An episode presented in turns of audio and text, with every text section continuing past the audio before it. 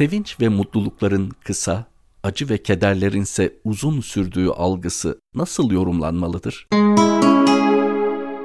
Hoşumuza giden bir film saatler sürse bile bize birkaç dakikaymış gibi gelir. Sevilmediğimizi düşündüğümüz bir ortamda birkaç dakika kalsak sanki saatlerdir oradaymışız gibi bir hisse kapılırız. Zaman izafidir. Özellikle mutluluklar ne kadar uzun olursa olsun kısa sürmüş gibi gelir. Sıkıntılar ne kadar kısa olursa olsun uzun süre devam etmiş gibi hissederiz. Bazen olur ki yaşadığımız birkaç aylık musibet sanki yıllardır üzerimizde baskısını kurmuş, bir türlü bizi terk etmeyen bir süreç gibi algılanır. Hani Fuzuli der ya, şeb-i yeldayı müneccimle muvakkıt ne bilir, müptelayı gama sor ki geceler kaç saat? Yani en uzun gecenin hangisi olduğunu takvim yapanlar ne bilsin? Sen o uzun geceyi gam çekenlere, üzün çekenlere, dert çekenlere sor. Şeyh Edebali'nin oğluna verdiği nasihat bu anlamda ne güzeldir. Ey oğul sabretmesini bil, vaktinden önce çiçek açmaz. Evet, kainatın altı evrede yaratılmış olması, ağaçların bir yılda yeşermesi,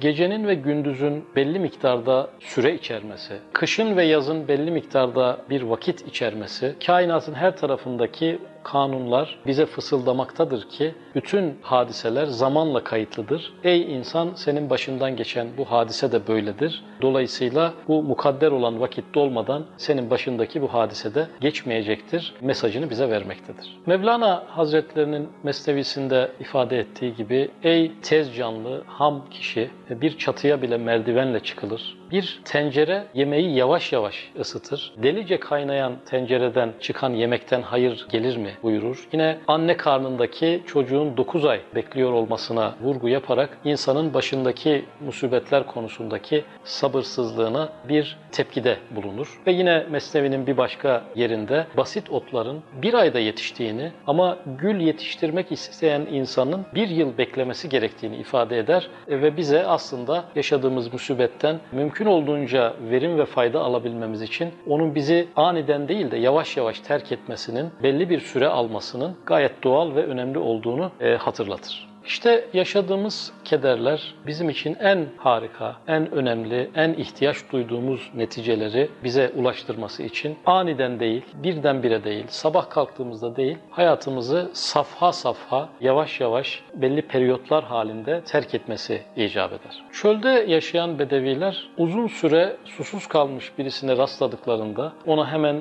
su vermezler. Önce onun vücuduna ıslak bir bezle masaj yaparlar. Sonra yine ıslak bir bezle şekilde onun ağzına damla damla su akıtırlar. Bunun sebebi şudur ki uzun süre susuz kalmış bir insana aniden bir bardak su vermenin onun ölümüyle sonuçlanabilecek kadar olumsuz bir durum olduğunu defalarca tecrübe etmişlerdir. Dolayısıyla safha safha vücuda sıvıyı verme yoluna giderler. İşte musibetlerin de bizim hayatımızı aniden terk etmemesi, bir anda bizden uzaklaşmaması belli hikmetlere mebnidir. Onların bizi aniden terk etmesinin oluşturacağı zararlar bize sağlayacağı faydalardan çok çok daha fazladır. Müzik